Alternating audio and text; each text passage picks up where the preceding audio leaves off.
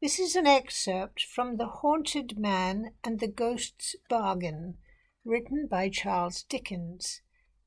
It's part of an anthology of his called Christmas Books. Everybody said he looked like a haunted man. His dwelling was so solitary and vault like. It was so lowering and old, so crazy, yet so strong, with its worm eaten beams of wood in the ceiling and its sturdy floor shelving downward to the great oak chimney piece. You should have seen him in his dwelling when twilight released the shadows, prisoned up all day, that now closed in and gathered like mustering swarms of ghosts. When they stood hovering in corners of rooms, and frowned out from behind half open doors in the dead winter time. When he sat, gazing at the fire, when, as it rose and fell, the shadows went and came, when he took no heed of them with his bodily eyes, but let them come or let them go, looked fixedly at the fire. You should have seen him then. A knock came at his door. As he was sitting so and roused him, Who's that? said he. Come in. Surely there had been no figure leaning on the back of his chair, no face looking over it. It is certain that no gliding footsteps touched the floor as he lifted up his head with a start and spoke. And yet something had passed darkly and gone. I'm humbly fearful, sir, said a fresh coloured, busy man, holding the door open with his foot for the admission of himself and a wooden tray he carried. But Mrs. Williams has been taken off her legs so often. By the wind? Ay, I have heard it rising. By the wind, sir. It's a mercy she got home at all. He had by this time put down the tray for dinner and was employed in lighting the lamp and spreading a cloth on the table.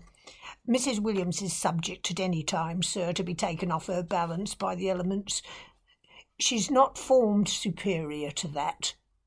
No, returned Mr. Redlaw good naturedly, though abruptly, just as Mrs. Williams entered the room. Like Mr. William, she was a simple, innocent looking person in whose cheeks the cheerful red of her husband's official waistcoat was very pleasantly repeated. Here's Mrs. William, sir. He looks lonelier than ever tonight, he whispers to his wife, and ghostlier altogether.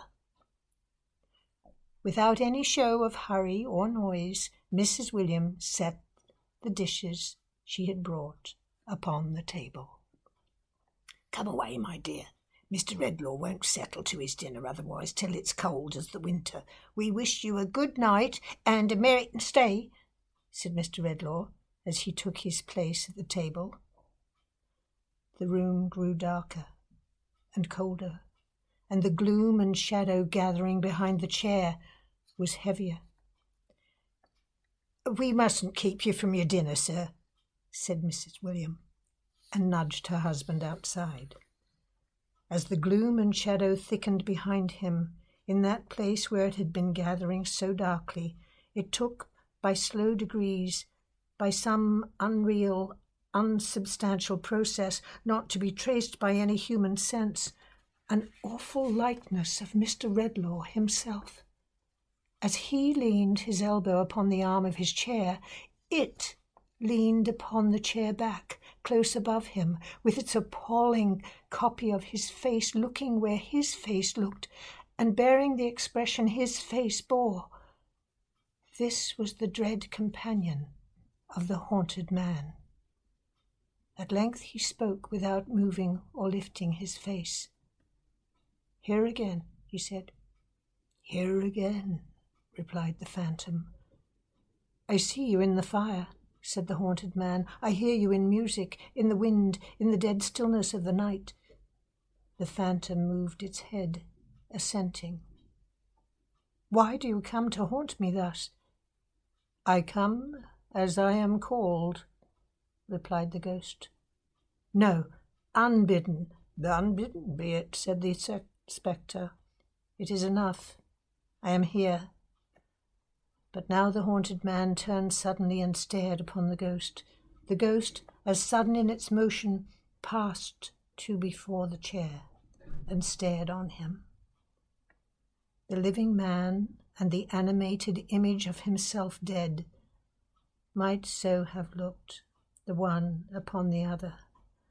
An awful survey in a lonely and remote part of an empty old pile of building on a winter night, with the loud wind going by upon its journey of mystery, and the stars in unimaginable millions glittering through it from eternal space, where the world's bulk is as a grain, and its hoary age is infancy.